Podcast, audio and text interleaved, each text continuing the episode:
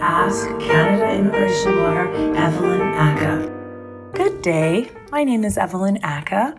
I'm the founder and managing lawyer of Ackah Business Immigration Law. We are based in Calgary, Alberta, and we have two offices in Toronto and Vancouver, Canada as well. I focus primarily on cross border NAFTA immigration law for professionals as well as families and individuals looking to move to Canada or move to the United States. I would like to welcome you to my podcast. It's called Ask Canada Immigration Lawyer Evelyn Ackah. I welcome you, Attorney Evelyn Ackah, today with us um, talking about Canadian immigration. I am not sure how much you know that people in the US are so keen of um, in, to know more about immigrating to Canada because the group we have, its name is Ask Immigration. And most of the people in here are uh, IT professionals. And as soon as this new government started and the immigration started having all the throwbacks, you know, rules changing, and people just every new rule change, people freak out. And the best option for them at that time is to go to Canada Mm-hmm. Absolutely. Right. Yes. Happy and, to talk about Canadian immigration. Yeah. And I have been observing Canadian um, immigration also. That also keeps changing quite frequently. You know, new rules come up, mm-hmm. numbers increase, decrease. Province wise, it is different. So it is, for me, it is pretty complicated. Canadian immigration. So that's why we are having you over. Just Thank make it simple for us. Of course, I'd be happy to. Um, thank you so much for the opportunity, Dr. Um, Alka Chopran, Madam. I really appreciate it. I think the U.S. immigration is much more complicated than Canadian immigration. You know, it's A to Z immigration, different visa types. Um, in Canada, we we have been doing this for 22 years. It's pretty consistent mm-hmm. now, and um, and there's always some small nuances or changes, but nothing is major that affects people's lives the way that some of the changes in the states have. Um, we are definitely hearing from people looking to come to Canada from the United States, especially from the Silicon Valley, California, um, and other states as they consider what the outcome of this election will be. They want to just know what their options are. Um, and so that's been very common. Many H 1B visa holders, if they have a good employer that wants to keep them, we can talk about ways to nearshore them to Canada first maybe as workers under our program of intercompany transfer, similar to your L1 category, or even if they are maybe American citizens also looking under NAFTA professional, similar to your TN, we can also bring them to Canada. But once they're in Canada, our process based on the province is usually within 12 months of working in Canada, they become eligible to apply for permanent residence. So it's much faster than it is for you in the States to get to green card. For us, it could be two years, two and a half years, and you've gained your permanent resident status. That's very nice to know. And um, in employment, also, I heard many new programs are coming up. I know about the near shoring, what you said. Mm-hmm. And also, there is a new um, process which is called Global Talent Stream. Yes. So if you if we can start with that. Yeah, absolutely. So the Global Talent Stream is the program for um, expediting high tech, um, highly specialized workers into Canada. And we've been using this a lot for our nearshoring projects. So if they're working for uh, a US company already and they fit the criteria of you know at least 80,000 Canadian or more salary and in a job that's on the list of occupations that fits the highly skilled um, software worker type of role management they are able to get what's called labor market impact assessment um, which normally takes three to five months similar to your labor certification process.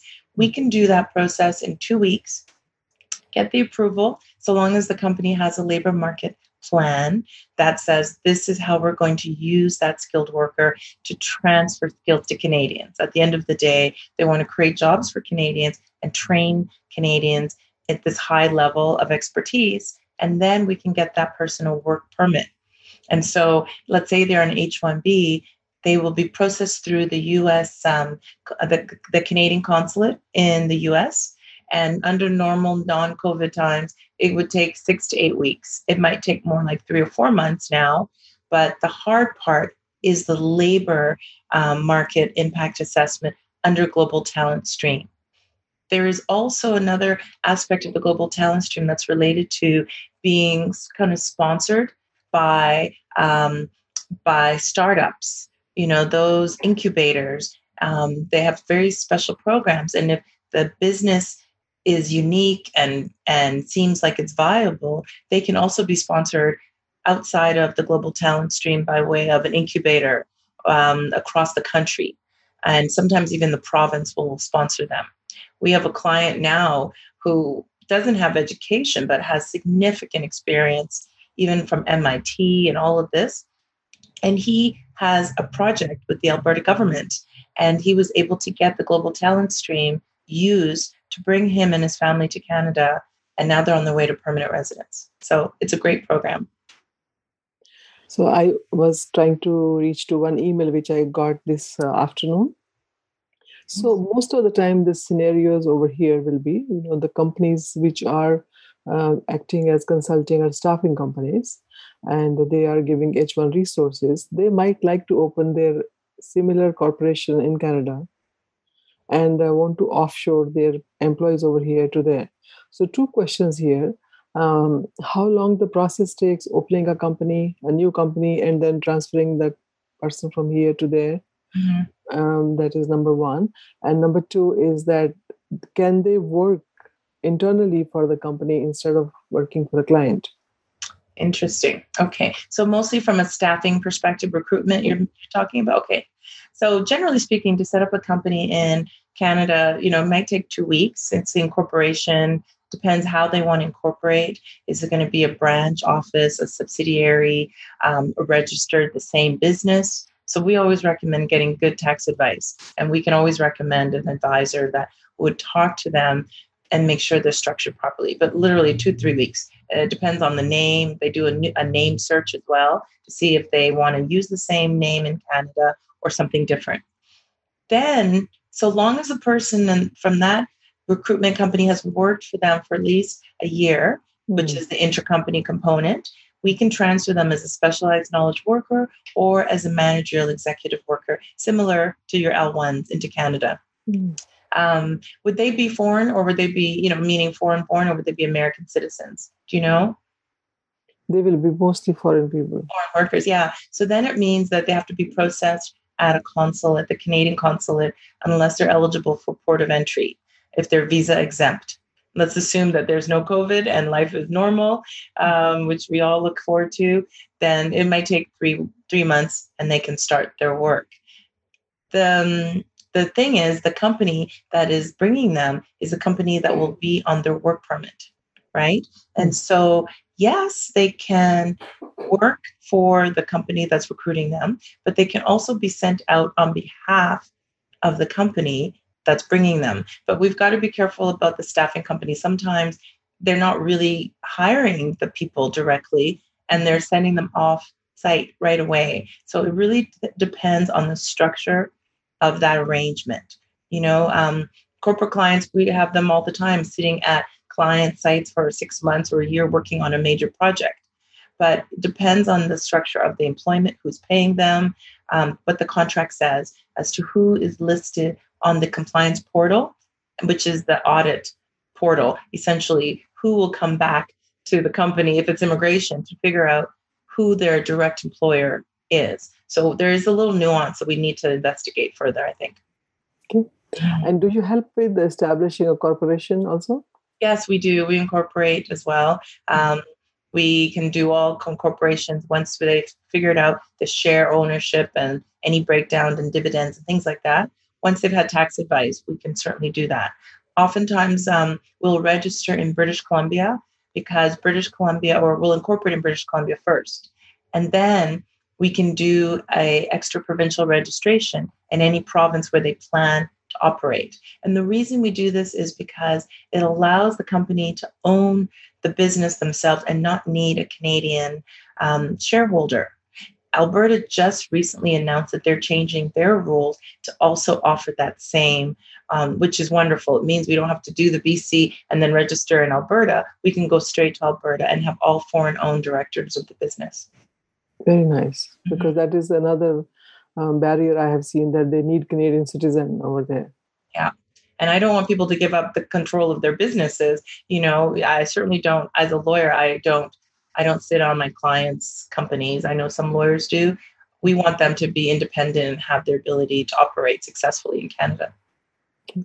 So this company, which is new in Canada, and um, the employee from the company in US wants to go to company in Canada. So company in Canada has to show some revenue, or uh, revenue of the US company can be considered. Well, the company is pretty new. It could be a startup, right? So it hmm. doesn't need to have revenue. It needs to be coming from a successful business. That's really what it is. And again, if it's America to Canada, it's much less onerous than, let's say, if it was India or Ghana to Canada, where they expect you to have significant revenue where you're coming from. As long as the business in the US is operating, has employees, will continue to operate and have employees, um, there's no financial requirement. They just need to know that the person they're transferring has the management experience to develop and grow the business. Very nice. Mm-hmm. And they do not go through the labor market thing. No, they can do the intercompany transfer because of the one year of employment. That's mm-hmm. really great. We've been doing a lot of these types of transfers in the last few years. Mm-hmm. Basically, since the last election, there's been a lot of focus on how to come to Canada, bring your family, your spouse gets an open spousal work permit and it allows them to work for any employer that they choose. Very nice. Similar to almost similar to L1 and L2. Exactly. Very similar. Yeah. Right, right. so on the second um, aspect this is this was for the corporate clients and the second aspect is individuals you know yes and they also want to know how can they move permanent residents to canada mm. so what what is the guideline for that um, Alka on their education level, right? It's always just like the US, we really value highly educated professionals. Mm-hmm. Um, so let's say somebody's working for you, working in the States under a visa, and they want to look to Canada. They have some options. One is they have to try to find an employer in Canada. So in Canada, the way to go about that is looking at the Canada Job Bank. That's mm-hmm. where the labor market impact assessment have to flow through. At least you have to advertise there to show they tried to find a Canadian first. So this is like the labor certification process. It takes a while. Mm-hmm. Um, if transfer with their companies is not possible, they need to find an employment opportunity. Secondly, um, sometimes they would qualify on their own under express entry permanent residence. Mm-hmm. And that's great because it's a way to basically come to Canada as a permanent resident once it's approved. If you have the points, under federal skilled worker category, which is approximately 480, 85. You know, the numbers goes up a little bit, 475. If you can show that you're educated, you're young enough, they certainly discriminate against older people. Believe me, I know. Once you're over 40, it's over. Um, no matter if you're a PhD, it's it's quite significant. Another option, if you can't come in as a permanent resident, would be maybe you're married to a Canadian and there's a spousal opportunity. Or I always say back end is looking at uh, self employment. If you can show that you can run a business successfully and have been doing it, that might be another option. That one takes a while, it could be two years. Hmm. Or there's something called owner operator, where you may want to buy a business or invest in a Canadian business to get your permanent residence as well. So there are many ways. It just means sitting down and doing a really deep dive consultation to determine where the strengths of the application are and then directing that way. Last but not least would always be a study permit. I think sometimes you want to do an executive MBA, come to Canada because even if you're 45, you've got a business background, it makes sense, you get in. From the study permit, you can move to postgraduate work permit and PR, probably within three years of graduation. So, in Express Entry program, is there a criteria that they should have a job offer and then they jump the hoop or they don't need to have a job offer they can get points depends on how young they are so you know as i said if they're under 40 have a master's degree um, have significant work experience in the States already, four to six years, they would likely be selected because they have points already. They don't need to have a job offer. They get more points, however, if they have a job offer. With the labor market impact assessment, if you found an employer who wanted to do this with you, once you had the labor market approved, you would get an extra 50 to 200 points. So it depends if the position is senior executive, you get 200 points. If it's a normal management office level skilled worker role, you get an extra 50 points. So that would help somebody with express entry as well. I got it. And uh, for the investment, what is the range of uh, funds? Every every province is a little different when it comes to that. So just generally, they're looking at two hundred thousand to six hundred thousand. Canadian um, dollars? Exactly. It's always Canadian dollars. Um, British Columbia has a really good investor program where you can invest $200,000. Um, it's actually even up to $100,000 if you're willing to live in a region that's less um, dense, you know, the, they call it the regional pilot program. Um, PEI, Prince Edward Island, some of the Atlantic provinces, they also have investor programs that could start at $200,000 and up. But 600,000 seems to be the high end of the on investor entrepreneur program. But the line for all the entrepreneurs are the same. queue is the same, or if somebody no, pays more, based on the province. Yeah. So knowing where you want to be is really important because mm. that's where your money is going to go, and that's where the the guidelines will be operated by is the province.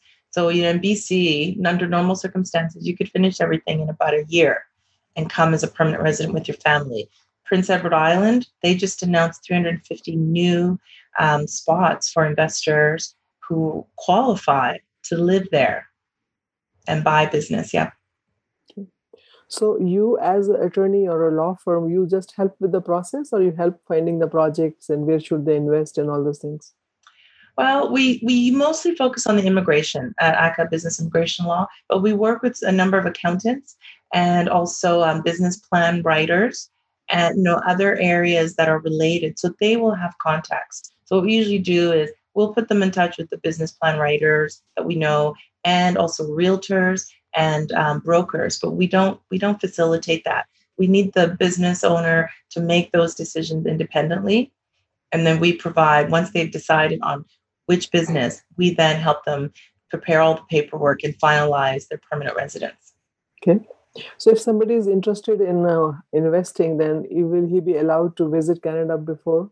Um, yes. Put some money yeah, definitely. It's important. Most of the programs requires that you come even for an interview. You come to see what you're considering. Maybe you have a letter of intent, intention to invest, but you don't need to put up all your money. You need to come and see it. And then the program will interview you as well because they want to understand that you have the business acumen and that your credentials line up to be successful here.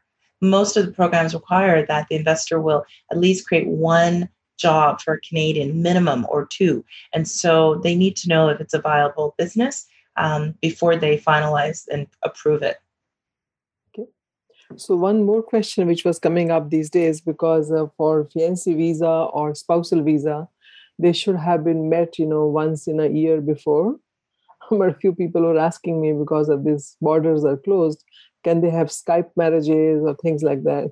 I've heard that too. Proxy weddings, and it's like no, um, it's not permitted. So that that's unfortunate. I mean, I always am jealous of can of the U.S. when it comes to the fiance visa because you at least have that category. In mm-hmm. Canada, we don't have that category. You're either married, common law. You know, even if you're married, same sex couple, we recognize that in Canada, but we don't allow you to start the process if you're not married or if you don't meet the criteria of having lived together somewhere out of Canada or in Canada for one year, which is our for, common for law. one year. One year, which is our common law requirement.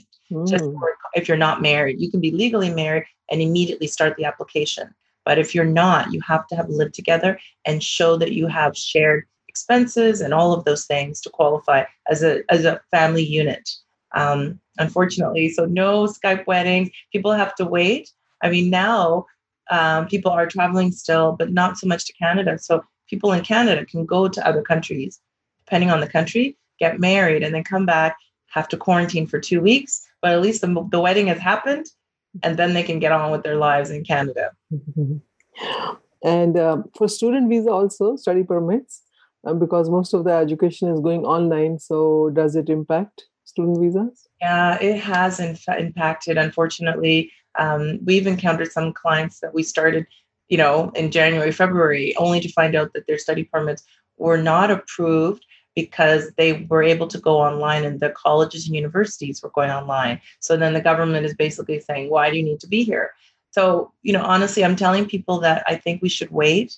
Um, you know, um, the whole goal is to be in Canada and having that experience at school in Canada, culturally, um, socially, networks, etc. So I'm telling people they should maybe consider waiting until the COVID restrictions and the border are gone and start looking into maybe September of 2021. So I'm hoping by March or April, we'll have a better sense that people can start applying. But right now, unfortunately, even American students that we know have been um, re- refused or basically told, we're not going to approve you or deny you, but you can't get entry and you can learn online and stay home. Are there any exceptions to Alaskans coming over? It's kind of like a different location from the South. Well, Alaskans have have to be really careful because some Alaskans came through the southern part into the US into Canada and they were supposed to leave right away because you're not allowed to stay as a tourist right now.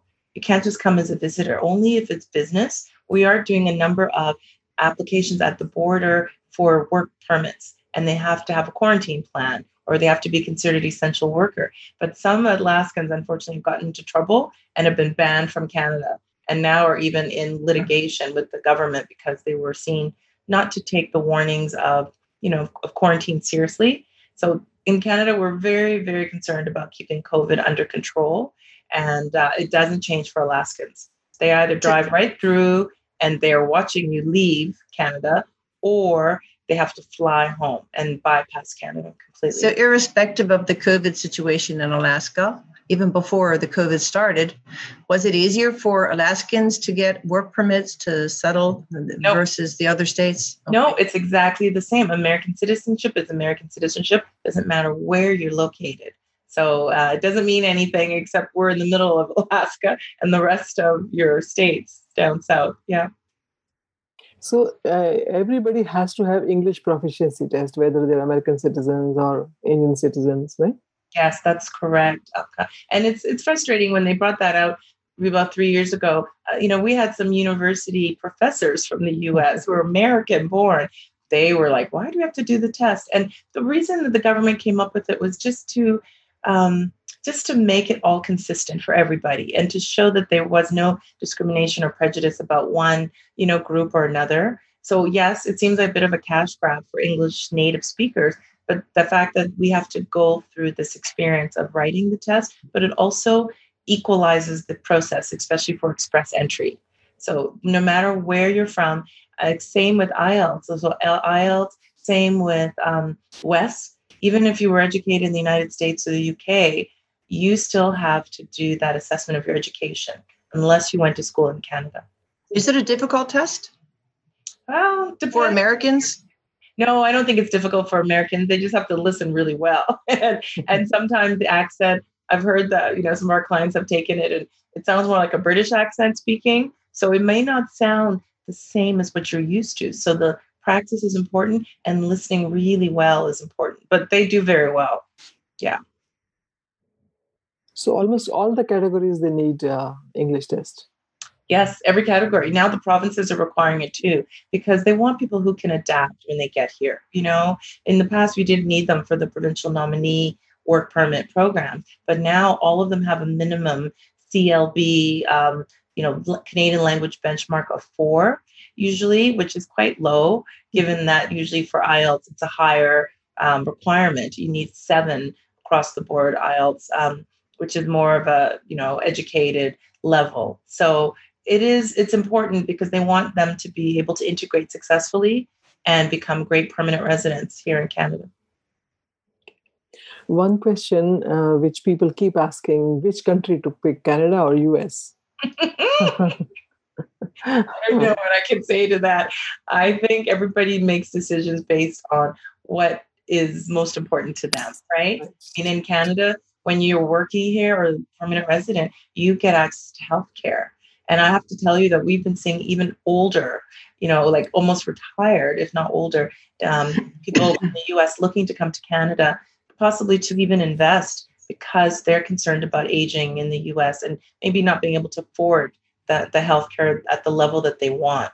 So, you know, it really depends. And then my best friend is living in New York for 20 years practicing law. So, you know, she's Canadian and she's there. So I think it really is about what is your need and desire, kind of focus you want for your family, mm-hmm. and the kind of lifestyle you want.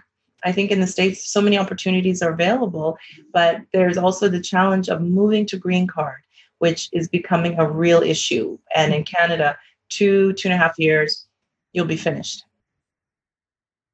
And as far as uh, IT professionals are concerned, how is Canada for them? Oh, I think it's fabulous. I'm originally from Vancouver, which is where I grew up, and it's so busy right now. And we have an office there as well. It's very busy in BC. To they're attracting software workers and IT workers. They can't get enough of them. Um, it's expensive to live, and so we always are also encouraging come to Alberta. It's much less expensive to live. You can do your work anywhere. When you know nowadays, especially, you don't need to be in the city where your business is to be able to be successful um, and every province has a program that really targets IT. So maybe it's a global talent stream, maybe it's IT worker, software worker programs.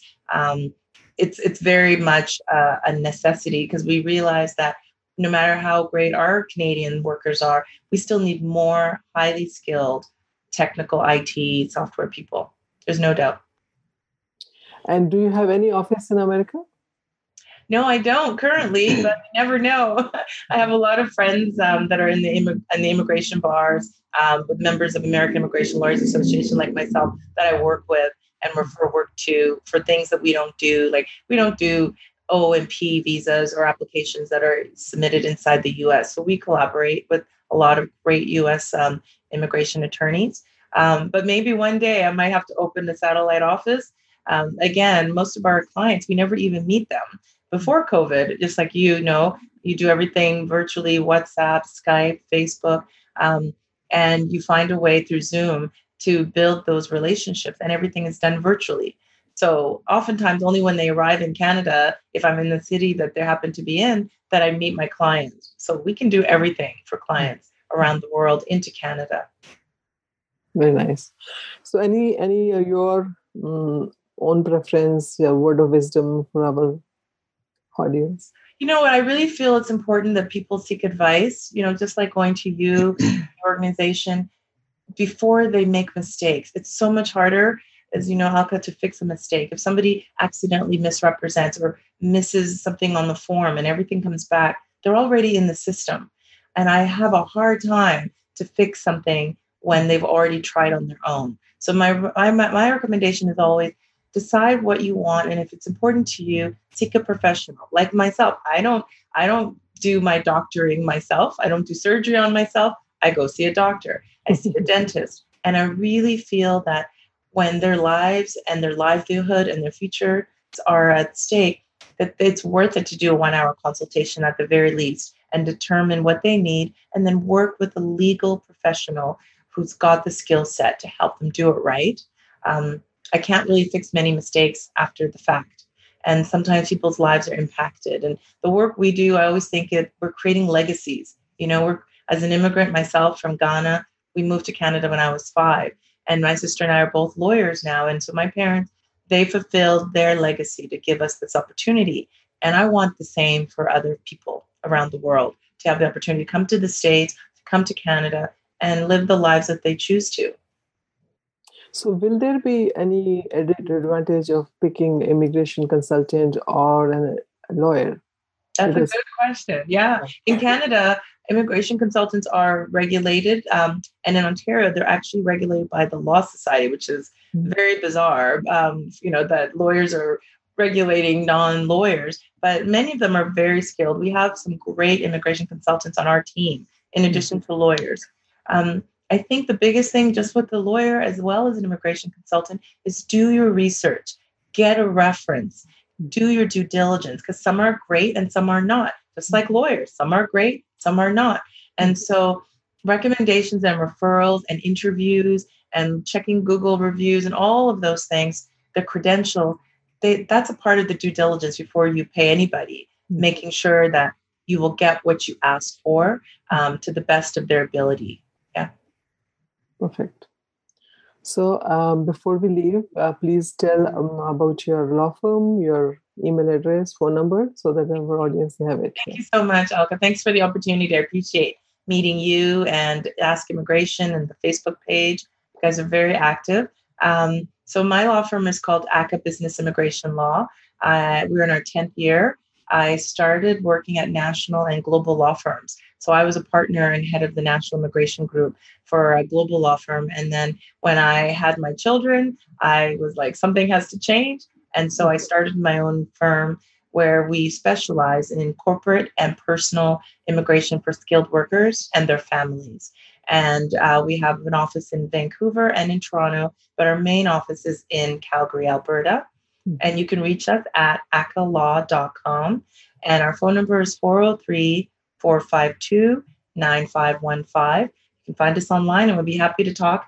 Um, we'll always do a, a complimentary legal strategy session with one of our team members to just make sure it's something that we can help you with because we don't do asylum for instance we don't litigate so anything we don't do we make sure we can refer you elsewhere to a professional I have a question. The grass is greener on the other side, you know.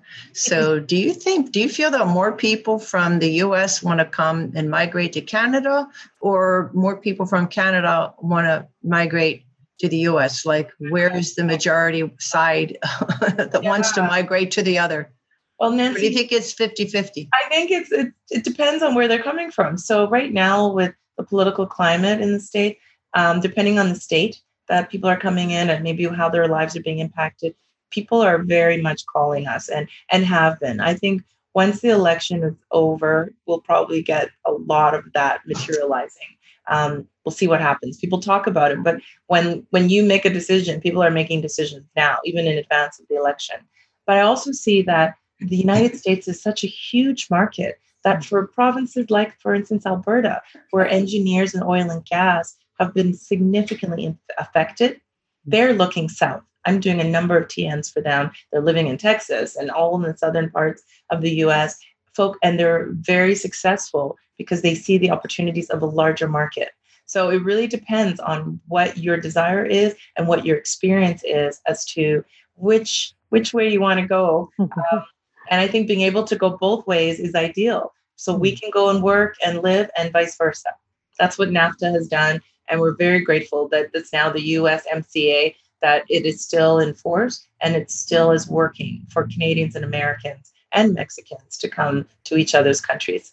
Thank you. Thank you so much. Nice Thank you. It you. was wonderful to have you. Good job. Thank you. All the best. Have a good night. You too. Bye. I hope the information was valuable to you. Please do let me know if you have any questions. You can reach us at ackahlaw.com, A C K A H L A W.com, or you can contact us by phone at 403 452 9515. Have a great day. Thank you.